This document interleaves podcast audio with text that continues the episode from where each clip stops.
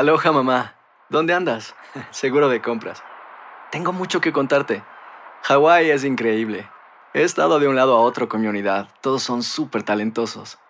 Ya reparamos otro helicóptero Blackhawk y oficialmente formamos nuestro equipo de fútbol. Para la próxima te cuento cómo voy con el surf y me cuentas qué te pareció el podcast que te compartí, ¿ok? Te quiero mucho. Be All You Can Be, visitando goarmy.com diagonal español.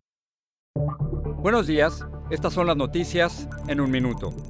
Es jueves 2 de marzo, les saluda Max Sides. Una investigación de la inteligencia de Estados Unidos concluyó que el llamado síndrome de La Habana no fue causado por un adversario extranjero. Este misterioso cuadro de migrañas, náuseas, lapsos de memoria y mareos ha afectado a cientos de funcionarios estadounidenses y sus familias en legaciones en el extranjero. Las tormentas invernales han provocado nevadas casi récord y avalanchas en California, lo que ha dejado a numerosos residentes varados y ha generado dificultades para conseguir alimentos. Ahora el centro sur del país está en alerta por fuertes lluvias y tornados.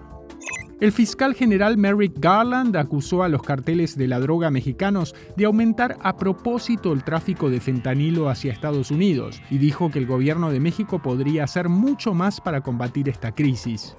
Astrónomos y entusiastas pudieron observar en la noche del miércoles un raro espectáculo astronómico, la cercanía de Júpiter y Venus en el cielo nocturno. Este fenómeno es causado por la conjunción de ambos planetas. Más información en nuestras redes sociales y univisionoticias.com.